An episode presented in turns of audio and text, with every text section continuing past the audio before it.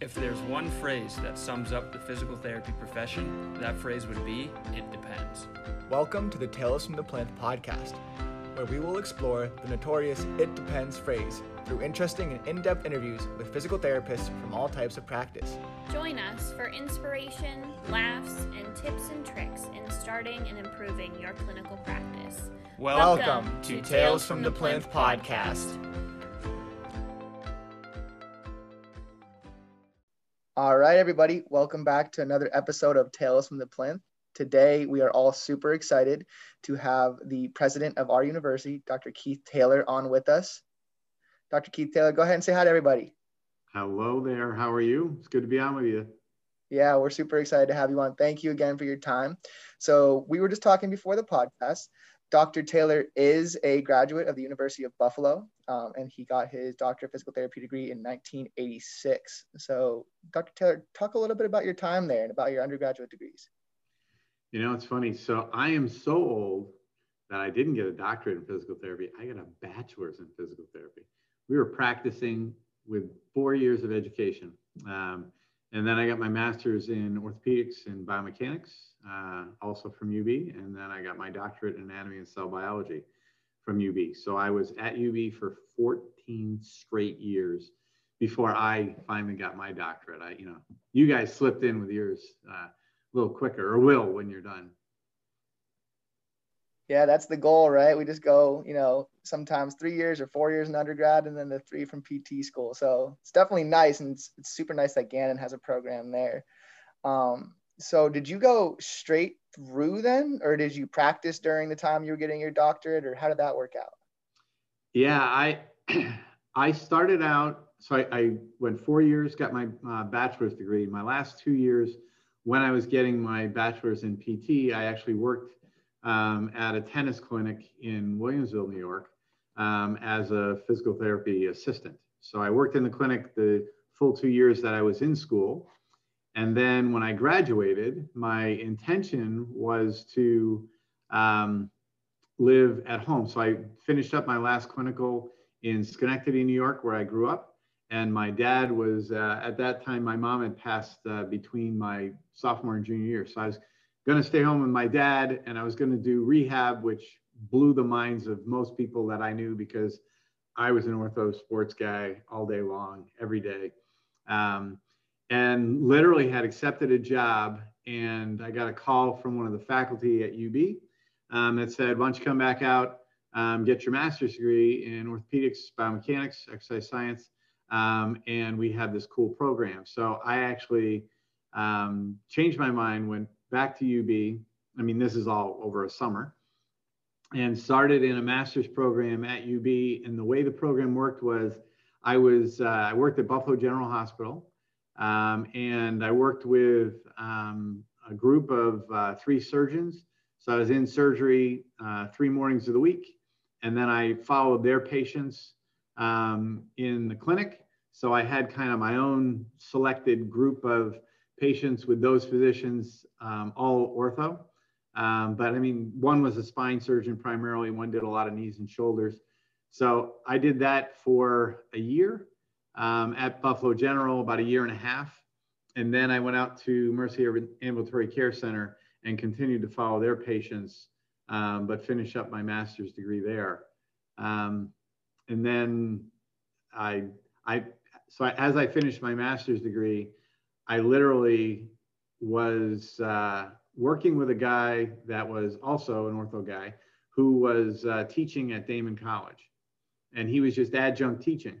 So he said, Hey, you want to teach this ortho course? And he was doing mostly McKenzie and some manual stuff. And so we were we were just fanatics learning anything we can. So we were like, sure. So I went in for an interview in the summer thinking I was just going to teach this uh, course with uh, this colleague of mine. And at the end of the interview, the woman that was interviewing me said, So when can you start? And I thought, I don't know, when do classes start? And she said, Well, this is a full time job. And I said, Well, I have a full time job. She said, Well, you can, you can stay in the clinic, but this is a full time faculty job. So literally at, I don't know, 23, I accidentally became a faculty member. I went in for an interview and that, so I started like two weeks later as a full time faculty member. Um, and then coincidentally, I while I was working, as I said in college, I was um, uh, working at the Village Glen for Western New York Physical Therapy Group. So I quit my full-time job in the clinic, went back to work at Daemen, and for oh I don't know about 10 years, I ran the clinic at the Village Glen in the evenings and weekends, and then I taught full time. So finished my master's and then finished my doctorate. So I was kind of full time faculty member in master's program, then in my doctoral program, and then on the side, I was running a PT clinic a couple nights of the week and on weekends, and getting married and having three kids. But other than that, we were just hanging out. So what you're saying is you had a lot of free time on your hands. That's clearly. right. Long, long, long answers. You get the long Taylor answers. I You're have also to telling me- say, I'm sorry to interrupt. That is the absolute hustle that I am used to seeing out of the Taylors. MJ, it, from my experience working with her, which was a great time, is the same way. You guys are non-stop busy people who are very, very good at what they do. So that was exactly what I expected to hear. That's lot. awesome. No waste in daylight, right? Only get so many. That's right. So I'm curious, you said you graduated in 1986. So at this rehab clinic that you were working at, what were what was like maybe a typical day there? What did it look like in terms of how many patients you saw? Was a lot of one-on-one care? Um, were there PTAs available? Was there were they utilized a lot? And how how did that kind of work out? Yeah. Um, I mean, PT assistants existed, but to be honest with you, in the clinic, I'm trying to think. I don't think I've ever worked with a PT assistant. So from 86 to, I mean, the last time I really practiced practice was probably late 90s, mid 90s, late 90s. Um, that there were there were PT uh, aides.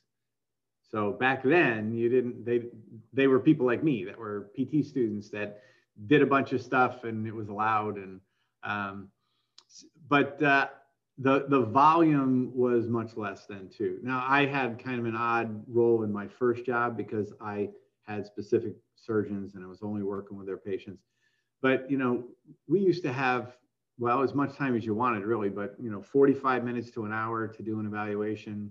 You might see a couple patients an hour, three if it was really busy in the hospital. Um, and out at Mercy, Mercy Ambulatory Care Center in the sports clinic at the tennis was a much more fluid flow. So there was just people everywhere. Um, but it was kind of combination of training and therapy. And I was playing a lot of tennis at that point. So we would actually be out on the court, um, working with people on the court. Um, so the volume of patients, we were busy, but didn't have the kind of regimented uh, volume that you guys are coming out into practice with now. Um, you had more time to spend with patients. More, I mean, you you still do compared to, you know, I really never had an interest in being a physician um, because I wanted to hang out and and you know work with people for hours and you know weeks at a time to really see their progress. So yeah, it it was um, a little a little slower pace, more time to sit and interact with patients probably than you have now, um, and a fewer probably fewer patients at a time. Billing billables were a little better back then. Interesting. Now I was gonna I was gonna ask what got you involved with the tennis clinic. So you you play a lot of tennis?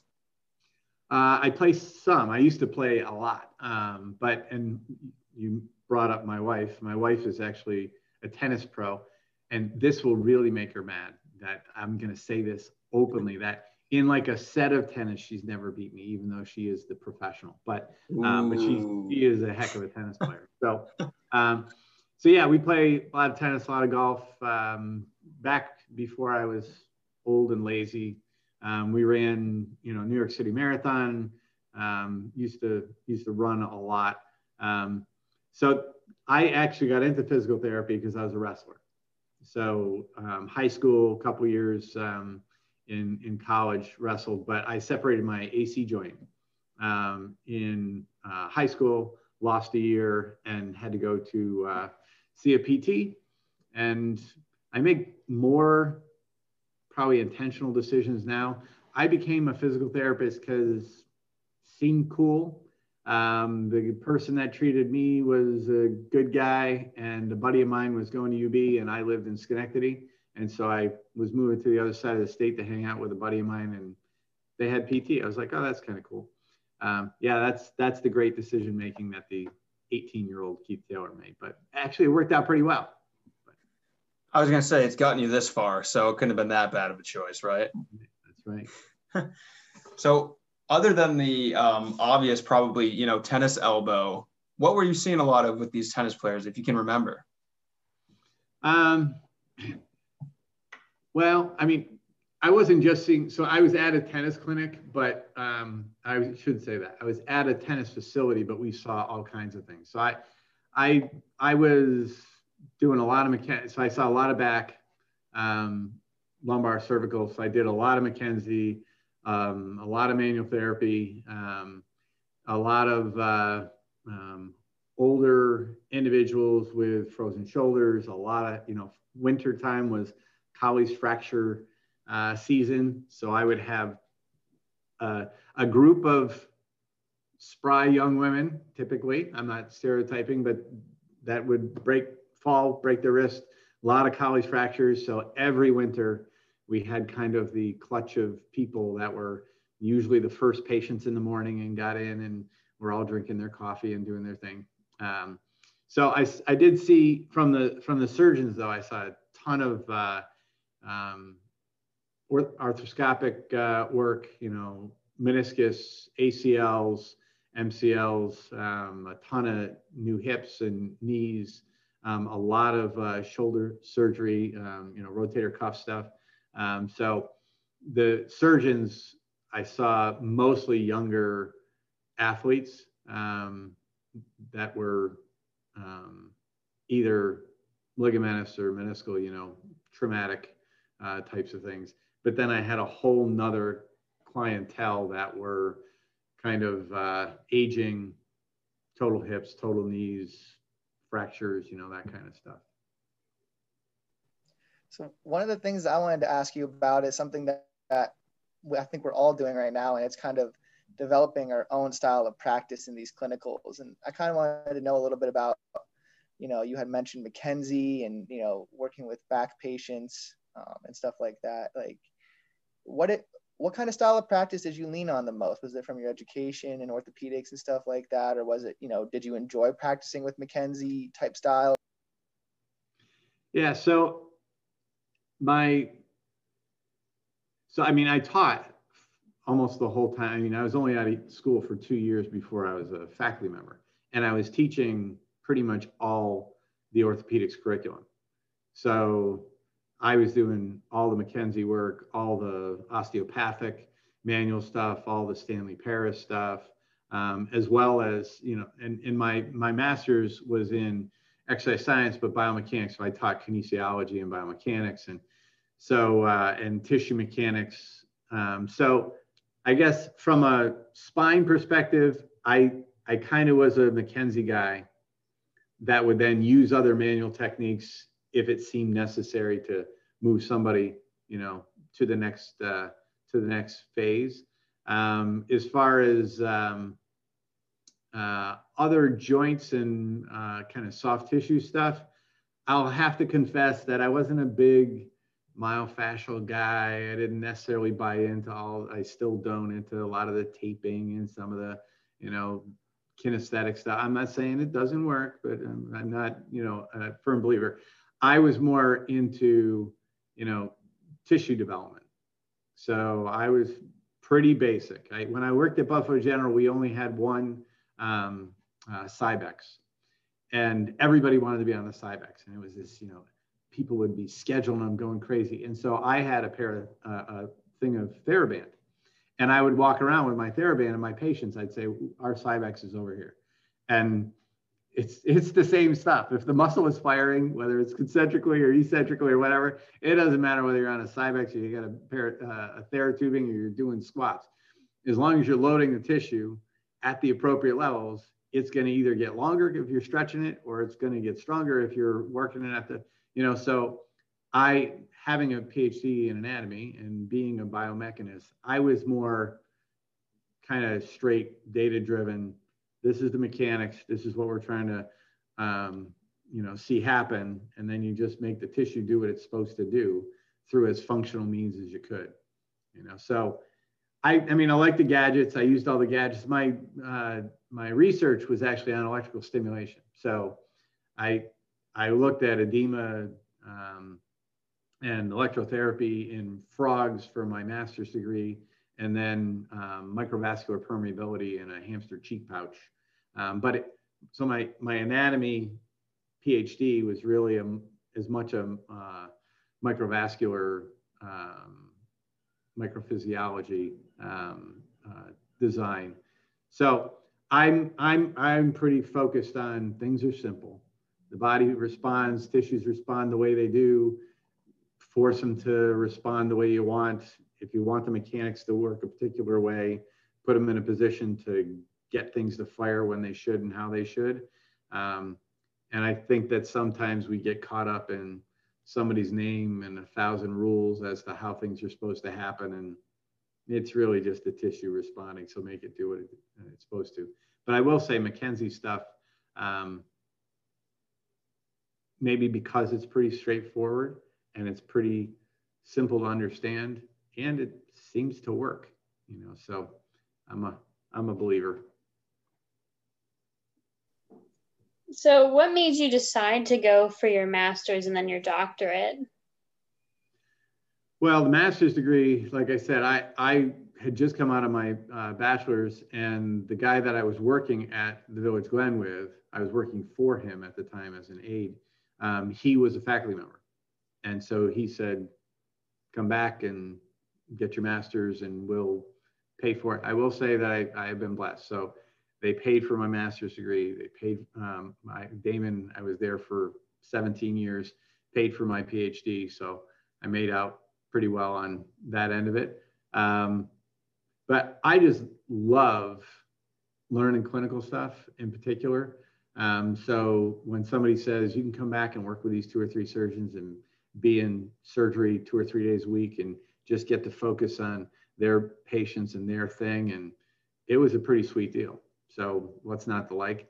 Um, and then when I was a faculty member, um, I the transition to the doctorate was just starting to happen, and actually we transitioned to the mat. So we were a bachelor's degree, and we transitioned to the master's degree for less than a year. Nobody actually even graduated with their master's degree, on, uh, entry level, and we zipped directly to the doctorate. Um, so I was a faculty member and I became the chair of the program. So while I was the chair, um, we transitioned to the doctorate. And, you know, that was just as I think like 1% or 2% of all PTs had a doctorate at the time. So if you're going to have a doctoral program, you need faculty with doctorates. So I, there was actually only one person in our faculty that had a doctorate. So they wanted more of them, so they said, "We will pay you if you go get your doctorate." Um, and then I became uh, uh, the chair, which having the doctorate then led to the dean position making sense, which then led to the provost, and so you know, so life happens. Yeah, so that's what I was kind of going to ask about next is how did you eventually, you know, because you're a physical therapist, biomechanist, you have all these really substantial degrees, but how did you make the move to Gannon University and, and to being the president here? Um, you know, it's, I, I don't really, I've never lived my life worrying about what the next step was. I mean, I just try to be really good and work hard at what you are doing today. Um, that I never really was even thinking about being uh, president until probably a year before I was one. So but I, I have I have issues with authority and following rules. So I, am you know some confessions here. Um, but I don't mind I don't mind working for people that I trust and that I respect. Um, but so when I was a faculty member, the chair was retiring, and so I saw an opportunity that I was going to have to work for somebody, I was like, well, I can do that job. Why don't I just apply and I'll do it as opposed to me having to work for somebody else, follow the rules. So that's where I was. Then I was chair. Then they restructured and they created these two dean positions. And then I saw who was applying to be the dean. And I went, hmm, I could do that job. Why would I work for them when I can just do it myself? Um, so I applied and I, I got that job. Then the individual that was my supervisor, my superior at that time, was somebody that uh, I didn't have a level of respect uh, for. Um, and if you if you can't trust and respect and feel like um, you're um, you're gonna get the kind of support that you that you need, and I'm not talking financial support. I'm just good decision making, good planning, good structure. Um, so, and I was there for 17 years. I was there a very long time, and I loved it. Loved every day of it. Um, but at some point, you just know it's time to change. You know, so I applied for other jobs um, at the dean level, actually, and this was the only provost job that I applied for. Um, and I came down here in January to interview um, because I knew I needed to leave Daemen. Um, and again, nothing against Daemen. It was my my boss at the time. But um, when I came here, I Daemen had Daemen's women's basketball had just beaten Gann, Gannon's women's basketball in 2005. So I made a joke. No one thought it was funny. I then learned what the intent because Daemen's athletics they didn't take it that seriously. I mean, hardly anybody went to games. Here, it was blood sport. I mean, Gannon basketball was anything and everything. You didn't. So uh, I came down here. I interviewed in January. I didn't find out I had the job until May. It took five months of uh, waiting around. Um, and then when I came here, wow, I didn't realize what the job was. When I came as provost, all of academics, all of student development, um, housing, you know, res life, food service, um, all of enrollment and financial aid, pretty much everything but finance and uh, facilities and um, fundraising. The whole rest of the university reported to me. So I went from this place half this size as kind of a glorified chair dean to this massive job with you know 80% of the budget reporting to me. And um, which i do find entertaining because i'm running a hundred million dollar business and i've never taken a business class in my life. Um, so but that's kind of how my career has gone you, you figure the next thing out. You know you just you see what the issue is you come up with solutions you put smart people around you you trust them you figure it out. You know, kind of thing so I don't know if I answered your question, but. No, that's a great answer. And Ben, I know you wanted to ask one, but I just have a quick follow up to that, Dr. Taylor. So I think you hit on something that I wanted to ask about, anyways. Um, you know, you don't don't have a business degree, but you're running a $100 million business. And this is something that I've seen in a few people who are physical therapists now is there's something about being a PT, whether it's your preparedness, your ability to think on your feet, your ability to address things as they come your way, whatever it is that that makes them good leaders. And so can you speak to maybe qualities of being a physical therapist that helped you adapt and and fulfill this? Sure. You know, a couple things pop to my mind. One is that um, we talk, Patrick Lencioni is a leadership guy, and he talks about um, ideal team players and hiring and developing people that are humble, hungry, and smart.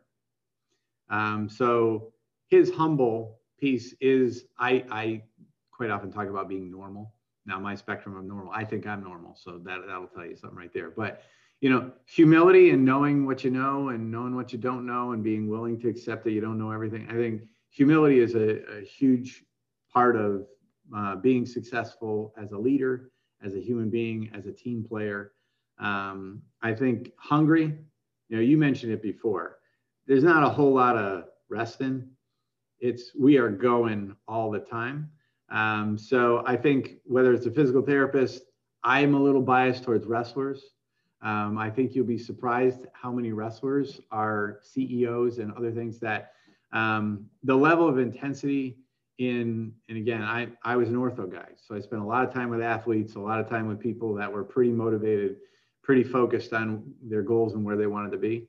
Um, so I, I think, you know, being hungry um, and whether that's hunger for knowledge, hunger for, you know, making sure that you're the best clinician, that you provide the best care. Um, and then smart is, in his words, are people smart. Um, but I also think I really like just really smart people.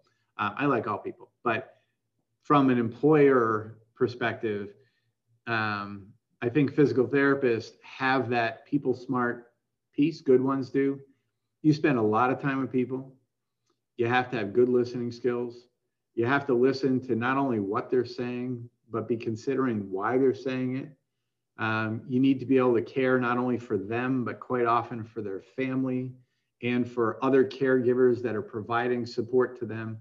You know, so I think physical therapists, you know, you've got an, an, essential need for uh, people skills and the ability to have a genuine care for other humans.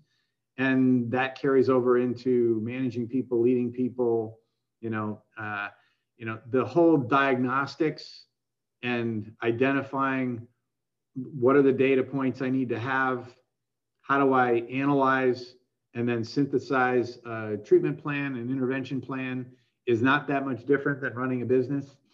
You have to identify what are the, um, you know, and, and we focus a lot on it at Gannon. I mean, you need a strategic plan. You need to be looking at what are the challenges. You need to identify strategy and tactics, and then you need to execute on the plan. Um, but while you're doing that, so it's it's solving puzzles. I mean, that's clinical puzzles or it's business puzzles, whether it's financial puzzles or whether it's, you know, facilities or what it is. All these skills are transferable. Um, that it goes to humble, surround yourself with people that are smart and smarter than you, know that you don't know everything, accept that you're going to make mistakes. Um, you know, be willing to work hard and be willing to do any job, you know, and don't give me the excuse that the Cybex is filled. Go get your piece of TheraBand. Don't tell me your computer doesn't work. Have you been under there yourself trying to fix it? I mean, do what you need to do to get it done. But most everything comes down to humans. It comes down to being able to work with human beings, understand human beings, care about where they are, and putting yourself second most of the time. I mean, so whether that's physical therapist or president or faculty member or you know carpenter, it doesn't matter what your job is. I think those things all translate. That was really well said. And that's a great question too, Dave. And I mean, I think you hit on something that's just coming to my mind is through we're in week five of our first rotation now. And all three of us have worked before in some capacity, whether it's been like a PT aid or whatever, where we've been around people, but just consistently being the one that's really in charge of getting people better now and just seeing how you really have to speak to every patient so differently. You know, you can't use one phrase with every one of your patients as a blank a blanket term and expect them to understand and expect them to buy in that way. I mean, there's I can think of two examples today. One patient you have to be very got to give a lot of TLC to. You know, she likes very quiet, like calm environment the other one comes in and is ready to rock and roll right away. So it's amazing to me how just being able to have the skill of knowing when to maybe dial it up a little bit intensity wise, you know, with your tone of voice and your enthusiasm versus when you have to tone it down a little bit and just like the impact that can make. Does that translate to business as well? Yeah, I mean, you need to meet people where they are. Um, you need to provide the service, you need to provide what they need and they want. Now, sometimes people think they need something when it's actually what they want, and you might have to convince them that that's a want and not a need, and you might not get that. But um, you know, we we um, uh, affectionately talk about the humans because I my kind of one of my side things is I build furniture and I'm a woodworker and build cabinets and they don't talk back the piece of wood either fits or it doesn't i mean it's it's pretty straightforward stuff the humans are complicated um, and you think that you know where they are, or you ask them and they tell you the answer, but like you said, yeah, that's what they said, but that's not really what they meant. And you gotta, so I, I, I think that that's the joy of clinical practice. That's the joy of life. You know, I spend a lot of time in meetings. I spend a lot of time sitting in places just watching people. I love just watching people. People are so curious. They're so interesting that it, it, you know, as you just said, some people respond to something very simple in a very negative way, and somebody else you'll say the same thing to them, and it's like you just gave them a million dollars. You know, so I do think that um, the the the difference between a good clinician, between a good faculty member, between a good CEO, between a good barista at your coffee shop, it doesn't. It's how do you engage with people? Do you actually listen to what they say? Are you trying to respond in a way that's going to meet them where they are and help them get to where they want to be? Um, that that human piece is, I think, the key to your career. It's the key to your personal life. It's your key to everything. The better you are at interacting with humans, and and it can't. It's got to be authentic I mean, it can't be played so that I'm I'm gonna tell them what I think they want to hear. I mean, if if it's not authentic, if it's not sincere, people figure out in a second. They can tell when you're just telling them some story. Um, so I, I think you gotta be yourself. You gotta live who you really are and live, you know, live a sincere life. But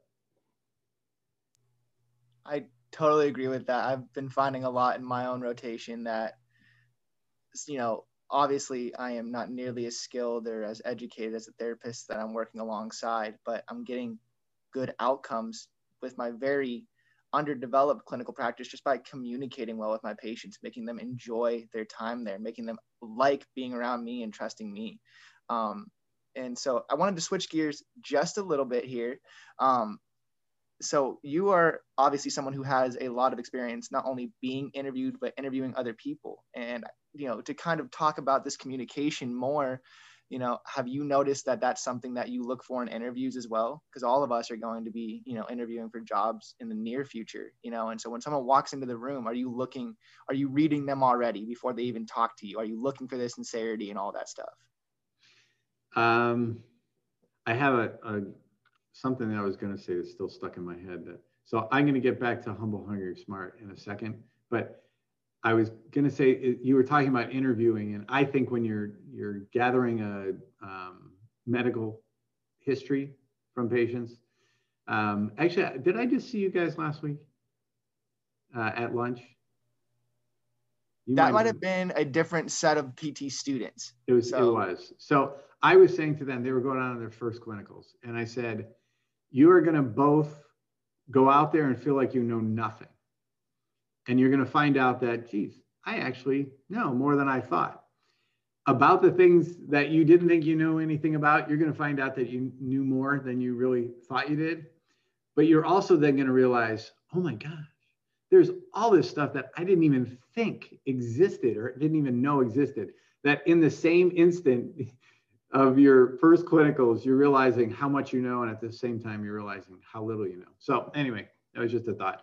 Um, but when I used to um, work with students, and we were usually talking about back pain, but we were talking about um, patients and gathering information.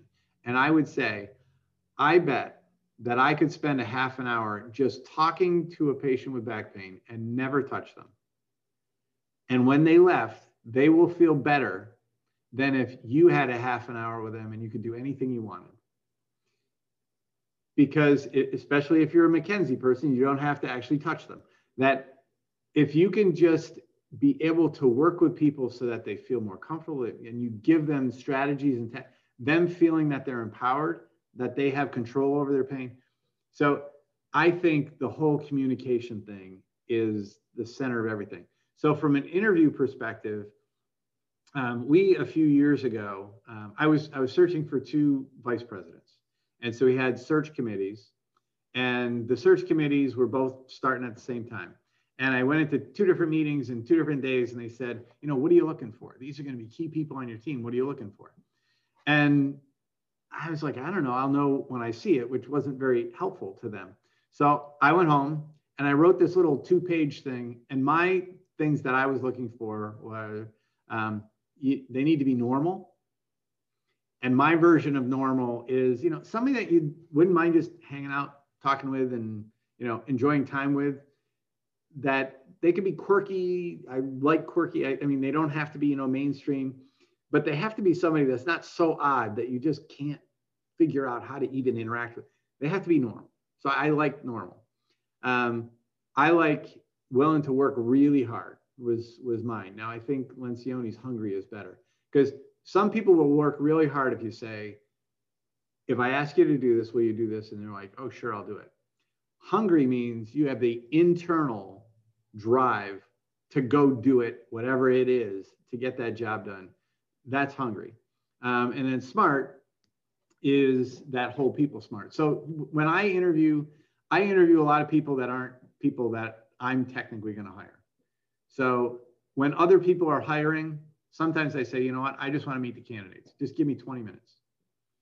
And I don't ask them anything about the job. I mean, kind of, sort of, but not about the technical parts of the job, because a lot of times I don't really have the skills to talk to, you know, a controller or a CFO or what do I know about? I've never taken a business class. Don't be asking me. I mean, I can do math. My mom was a math teacher. I can do numbers. I love data, but I'm not the guy to tell you, you know, what the IRS is looking for. So, but that's not what I. That's not why I meet with them. I want to hire the right human. So the questions I ask are just about humble, hungry, and smart. And I figure if you already have an accounting degree, you probably know how to do the accounting you know, and there's thousands of those people. You know, if I'm hiring somebody that's going to be a basketball coach, what do I know about basketball? I was a wrestler. They didn't let us touch the basketballs. So I'm not going to ask them about basketball strategy, but I'm going to figure out are they going to be more worried about their record or their team's record and how their uh, players turn out as human beings? Are they going to be more worried? You know, I'm interested in humble people. That humble doesn't mean that you're not confident doesn't mean that you're not uh, expecting to win that you're but you are have enough humility to realize that you know so i'm i look for the humble person confident humble person i look for the person that's willing to work hard and is hungry now i don't ask them are you hungry you ask them questions about you know you ask me you know what's a typical day you say, you know, what'd you accomplish last week? You know, or when when I saw your record was whatever, or I saw you have this on your resume, how did you get to there? And you find out whether every sentence they start with is I, or is it, you know, I had this great team and we worked on this, or I was lucky enough to be in this position and that's what, you know, gave me the opportunity to learn the things I needed to learn. You know, so you can find out humility from the way people answer the question. You can find out if they're hungry when you say, you know, if if I just wanted you to tell me um, how to design a new program in the wellness center and get students to um, participate in it. Can they, number one, understand the smart side of that as far as human behavior and what's it going to take to get students to engage in it?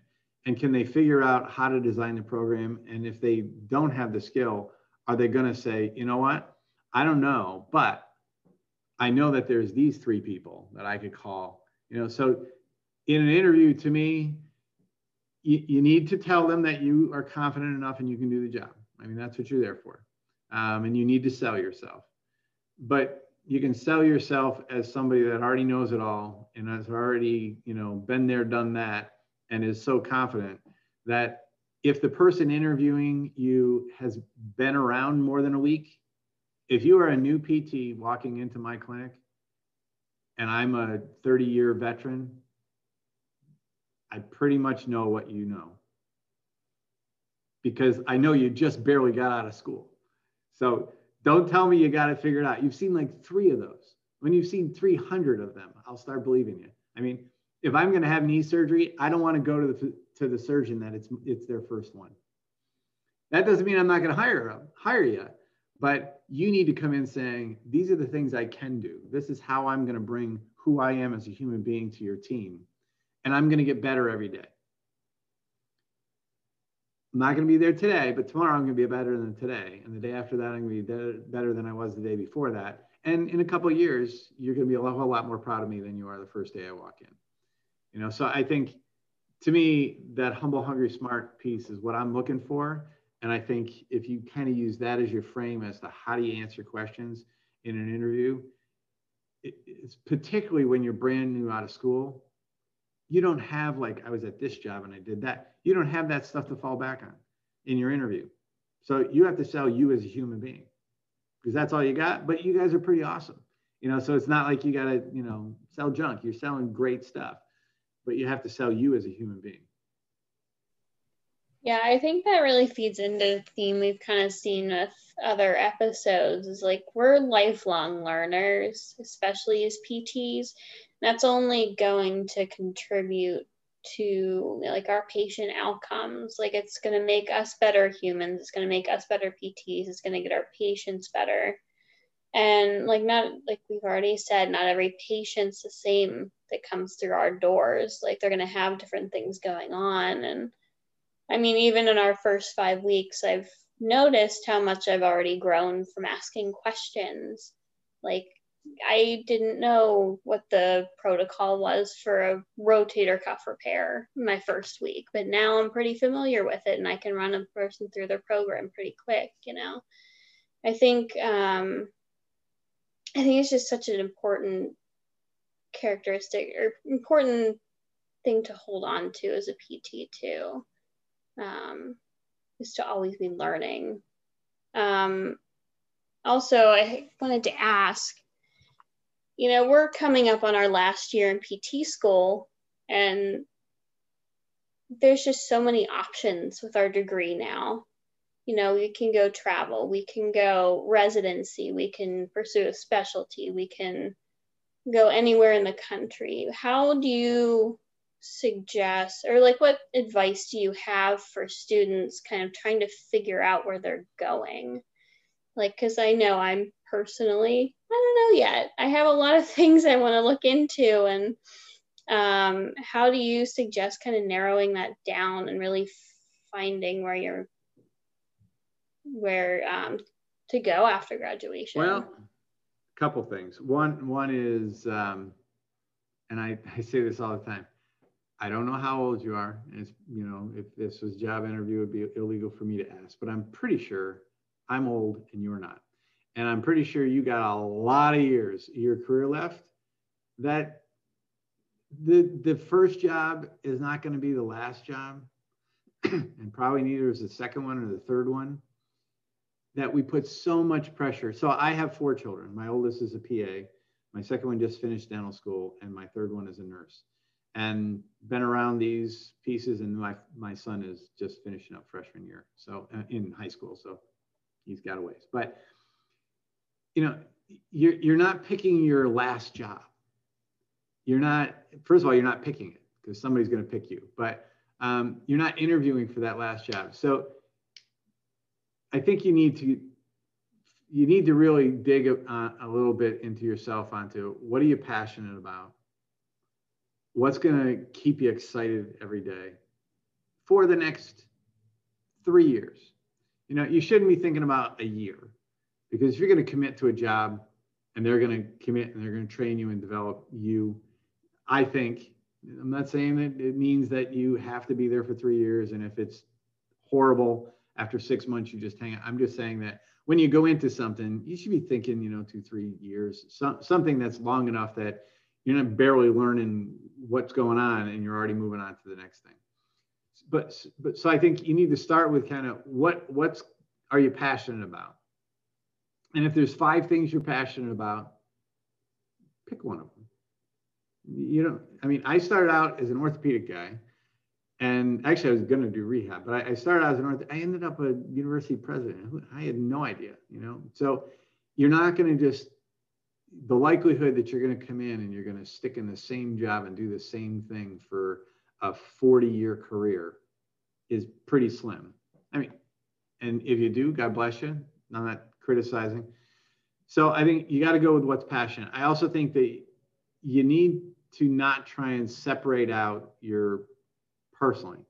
You're asking me, so I'm telling you my opinion. Separate out your personal life and your professional life. That I've just been a human being that was doing some clinical work and doing some teaching and had kids and had a wife and was my wife actually and I worked together almost our entire careers. That our kids grew up in our uh, offices, you know, on campus, and they didn't know it. So our life has just been, you know, now Gannon and you know, this is my life. I mean, I go and watch you guys sports. I watch the students. I'm worrying about whether you're doing the right things at night. I mean, I, my whole life revolves around my job, but it's not my job. This is just who I am. This is just what I do. So I think the more you can integrate your life and your your work in a positive way, the better off you are. Because if you try and have this separate life thing you do, and then the work thing you do, and then the you know relationship thing you do, you don't have time for all that separation. And I don't even think that there's value in it. That if you're really doing something that brings you joy and something you're passionate about, you it, when you go to work, it's not going to be going. You're going to go to be hanging out with your patients because you love your patients. You want to just be there and you want to see how they're doing today, just like you would your mother or your father. You, you know, so the more your life just becomes one thing, um, I think the better off you are, and your life's going to evolve. So to me, which then goes to where do I want to work? Well, do I want to work at this particular job because it's the best job, but it's in a city and I don't want to be in a city, I want to be in the suburbs, or it's in a city that's on the other side of the country and my family's over here and I'm never going to see my family. I think you need to think about how your life is going to be best. So that first job might be not the perfect job you were thinking because you really wanted to be in whatever. You wanted to do neuro, but you were preferring, you know, peds, but it's an adult neuro, but it's in my hometown and, you know, I my parents are there and at whatever time of life, you know. So I think you need to put the whole package of what is my life going to be like.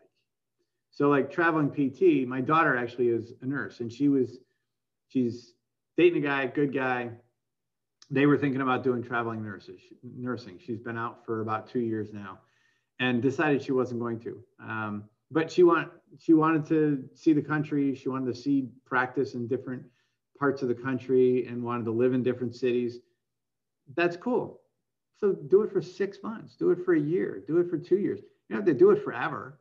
And I had really good friends out of college that a couple years they went and did traveling therapy in probably five or six different cities in different parts of the country so that they could decide if they wanted to live on the East Coast or the West Coast or they wanted to live down south. And they picked the part of the country because they had actually lived there for six, nine months and said, yeah, that's kind of cool to visit, but I'm not going to be there. And then, you know, so their job was something that brought them to different places where they then kind of felt what's going to feel like home. And then once they figured out what was going to feel like home, there's PT jobs of every kind in every city. So it's not like if I'm gonna do if I'm gonna do adult neuro or I'm gonna do you know ortho, I got to go to this city or that city. I got them in every city. There's 40 of them everywhere. So you know I think don't put so much pressure that that first one's got to be the one. You know, find a place to be. You know, don't just jump in and do anything, but find a place to be, test it out, have your plan B if it doesn't work. But, you know, I mean, when you start buying houses and now you're kind of getting yourself in pretty deep, you know, that not that you can't sell them again, but you know what I mean. But if you're living in an apartment and finish up your lease, go somewhere else if you need to. You know, so to me, I would say find something you're passionate about. If you think kind of the neuro end of things is your thing, do that for a while. If you're in a big hospital and you're not really sure, go work for a larger hospital. Because then you can do some rotations, do some neuro, you can do some outpatient ortho, you can, you know, work your your regular hours. These days, you guys are working, you know, four 10 hour days or something, and you got three days off. Go for four hours that other day and you're doing adult neuro and go do, you know, orthopedics for a half a day and decide that you love it or you hate it. And just stop doing it. It's a part-time thing. Do it on the side. And if it doesn't work out, do something else. Or if you love it, you go, yeah, maybe I should be doing that. And then you get that job, you know? So I think give yourself options. Every job's going to be work. So also don't have some fantasy that you're going to wake up every day going, oh, I could either go to the beach, play tennis or golf, or I could go to work, and you're going to pick work as your choice every day. Because vacation is still typically better than work. I'm just going to tell you, not that I do much vacation, but when I do, it always seems better than work, you know. So work is work, you know, you, you, you got to do it. You got to make a living. Um, all right, I'll stop talking. No, no, that was a great answer, honestly. And I think it's a cool thing to think about too. Um, because our profession has so many avenues that you can go down, you're not stuck into one rabbit hole when you graduate with a PT degree. You know, you could choose so many different things. Um, so I wanted to switch gears a little bit and actually talk about kind of your work with MJ and and also MJ's focus and, work at Gannon. So um, for our listeners, um, people who don't know, I was actually a copywriter for MJ um, at the Good for You Wellness program at Gannon University in my undergrad years, and it was a great time working with her. Um, I came into that role actually because MJ uh, met my mom, I believe, at Villa Maria Academy. My mom was a nurse there, and I had just graduated from high school with some like writing award or whatever and my and MJ and my mom talked and she mentioned it in passing and MJ was like oh I'm looking for a writer for this wellness program I'm starting um, I also know that MJ and you started a like an after school wellness program in Buffalo as well um, so can you like you know talk about those um, to us and also you know answer like what need or what drove you to to give MJ um, or, or, or, to help MJ start that program at Gannon, you know? Well, that's that's funny choice of words there. So I'll say a couple things. I mean, Mary. So MJ was never MJ until we moved here, which I think is funny that now she's MJ. But um, she was she was Mary or Mary Jean. Now she's MJ because it's cool and she likes being young. So when people call her MJ, so she loves the MJ thing and, and she's adopted that we've been married for 29 years, knew each other for many years before that. We've pretty much done everything together. I mean, we've worked at the same places. We've, you know, for years. Um, but Mary pretty much does what Mary's going to do, you know. So the, I mean, the family, uh, oh, what was it called?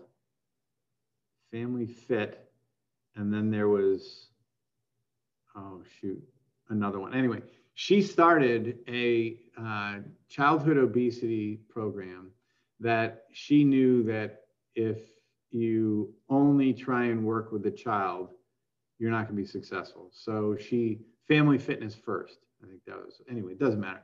Um, so that was all her. She was doing. Mary is Mary's older than I am, so she already had her master's degree and was already doing um, uh, her research. That's how we met in the first place. But so she was, um, she started that business, ran that business, decided, I mean, business, I think she made $1 after eight years of running uh, the program. But um, it was a research study, actually. I mean, so she was working um, on her tenure and things at Daemen um, and started that. So I can't really take any credit for that other than making the boxes for wooden boxes for some of the, you know, activities that they were doing um, and just you know picking up messes and moving stuff around so mary mary doesn't need me to help her do anything and and i don't you know mary has earned every job every anything that she's ever gotten but Um, so some things like those, those are just Mary's. As we have spent our lives running together, biking together, walking together, a lot of random conversations.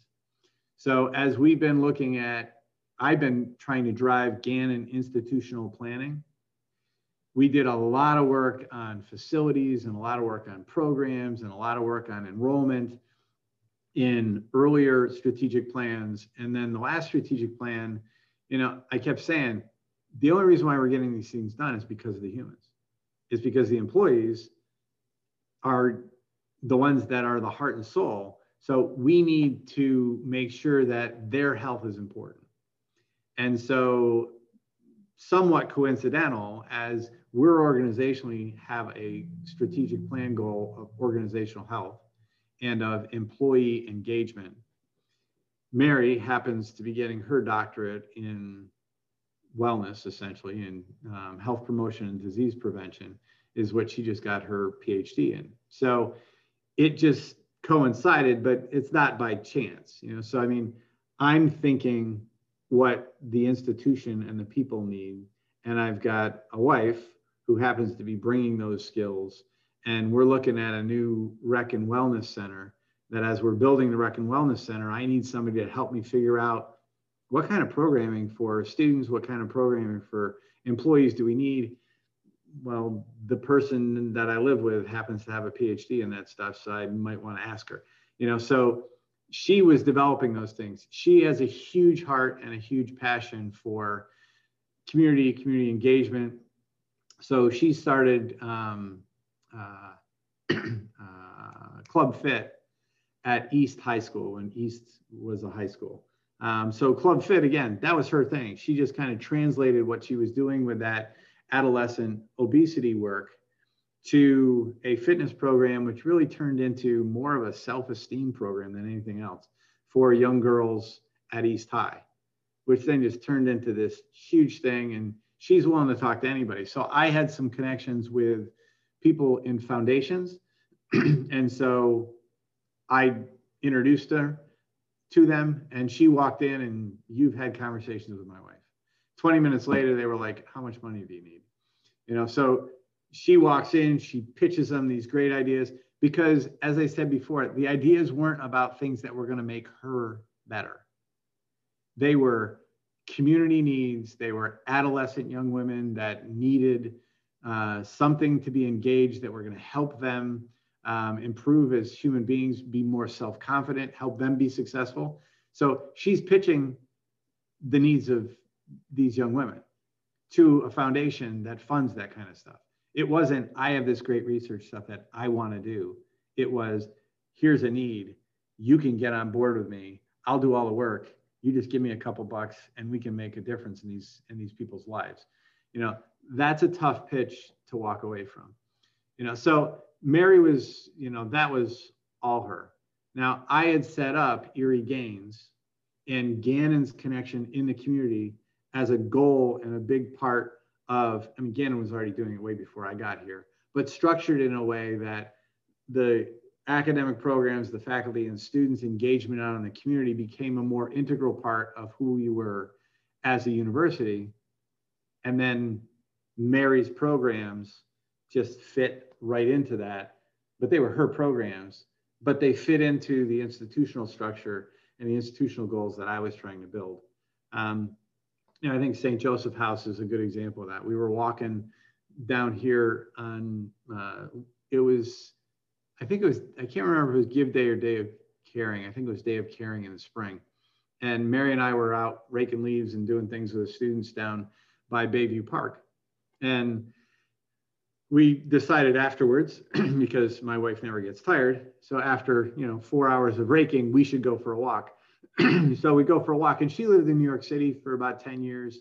You know so we love urban communities. We love you know um, and we're not afraid of you know diversity and and and that um, uh, we love we love difference you know. So we're walking uh, going through a walk down on second street front street third street and it's pretty rough. I mean, as far as the houses and the, um, and she says, you know, we we should do something.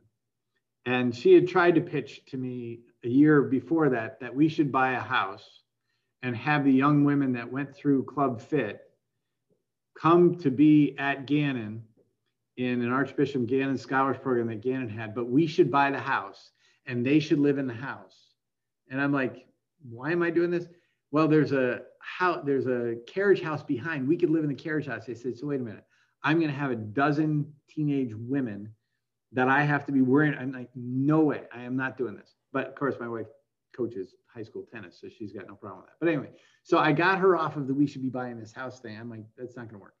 So instead, she pitches as we're walking that we should build a house in the neighborhood that could be kind of a hub for our West Bayfront and could be a neighborhood model house that the neighbors then see, you know, and we're still working on it. It's not perfect, but you know, you, you take care of the house, you, you invite people into your home, you run programming out of there. Um, you allow Gannon employees to live in there, young employees, so that they can save some money and they can go out and have home ownership. So we're just walking down the street. She goes, We got to do this.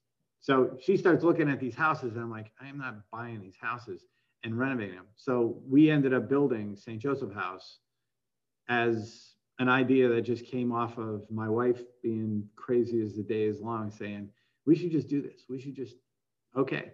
So I always joke that I, so, you know, if you want to start a fire, you need fuel and you need a spark. And I tend to be the fuel that if once I start something, it's going to get done and it becomes an obsession. It doesn't matter what it is. It just, once something so I tend to be the fuel and Mary tends to be the match. That she'll just light the match and throw it in and go, why are you so fixated on this? Because you know that once I get going down a path, I am not going to stop. So you threw the match. It's your fault. You got me on this path and there's no way to stop until we're done, you know? So that's been kind of our, she's the match, she's the igniter and I'm the fuel. And we, we get to a point where we go, okay, that's something that needs to happen and then she just tosses in the match and but it's also nice having a team at Gannon that has just massive heart that it's not I don't do much of anything around here. I turn to people and say, geez, my wife just threw this mat. No, I mean, you know, whoever has a great idea, we got to make this work. And then people just jump in and go, okay, what do we got to do? Because you hire and you develop humble, hungry, and smart people because their heart and their soul are in the right place and they got the mission and they can't get off of it. That if they think it's going to be something good for the students they think it's going to be something good for the community they think it's going to change and you know we we started talking about transforming lives not as just some seems like a cool idea. We spent a day in a retreat saying what is it we are trying to do? Um, and then we kind of socialized that idea that transforming lives is not just a powerful tagline, it's what we're about. We are trying to make a change every day. And as you said before, it's got to start here. You, you have to transform your own life. You have to be on a mission to get better every single day, or nobody else buys into it either. They're like, oh, yeah, you, you want me to get better, but what about you? I mean, I haven't seen you, you know, doing the things you're asking me to do. That's great. Um, so to kind of wrap up, um, kind of going off of you talking about you and um, your wife's work in the community through Gannon. Um, how, what advice do you have for you know new grads, PT students at kind of kickstarting their role in improving their communities wherever they end up because it is a as physical therapists we are in kind of that unique position to not only address like the health and wellness needs of the community but like just about any need they may have. So what kind of advice do you have for um, kind of getting started in that finding roots and really making something out of community work? Um, i think the the starting place is you have to actually want to do it because if you're not starting from a place that going out and doing the community work is something that is going to bring you joy, fulfillment, whatever the thing is that's going to drive you, it takes time. You know, so I mean, if you're if you'd rather be, you know, taking a nap or drinking your coffee or doing whatever, so it does start with you have to have the desire to do it and to put in the time and energy to do it. Um, then it's asking, talking to people. So I'm all I spend more time asking people questions, which drives them crazy. But you know, when when you're just hanging out at the grocery store and somebody's talking about and you overhear something or somebody's got a shirt on, my wife is is the interrogator. I mean, anybody she meets, I'm like, really? You just asked that poor person 85 questions in the last seven minutes. Could you just leave them alone? They were just trying to buy their coffee, you know. But you you see somebody's got a shirt on that is a habitat shirt or is a whatever shirt and like oh that's cool. You you need you need to engage with the humans you know? So i think it's whatever community you're in ask a ton of questions. When you're sitting you know at the diner and the waitress or waiter is coming over say you know what do you do on the weekends what does there do around here? You know, I'm looking to help out. Is there, you know, I don't know if you're my my daughters are my daughter's into dogs, and so she, you know, I mean, whatever it is, ask the person at the diner, ask the person that you happen to see their shirt, and yeah, some of them are gonna look at you like, bug off. What are you, you know, messing with me? I'm just standing here, don't I? So yeah, ask you walk away. You go, sorry, didn't didn't mean to bother you, and you ask the next person. You know, so I think you, you got to ask a ton of questions and a ton of people questions. And once you latch on to one of them you got to you got to be active. It needs to be action oriented. So even if it's not the thing that you really were excited about you ask somebody to say well we're doing this thing this weekend you know down at bayview park and you know it's whatever. They're going to be doing you know a water park and a whatever, and you're like, eh, I don't really feel like that's my thing, go anyway.